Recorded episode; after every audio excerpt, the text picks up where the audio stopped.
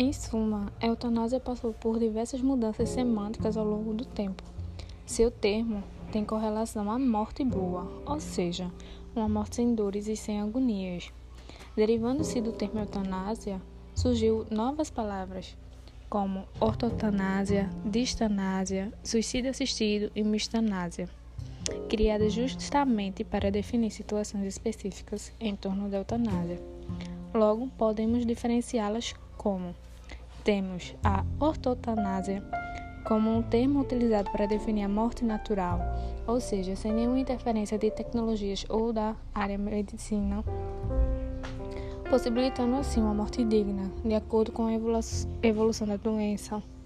A distanásia, entendida como o prolongar do sofrimento, é, é oposto à eutanásia. É um termo utilizado para abreviar essa situação. Por outro lado, a mistanásia, também chamada de eutanásia social, que surgiu para dominar a morte miserável, fora e antes da hora.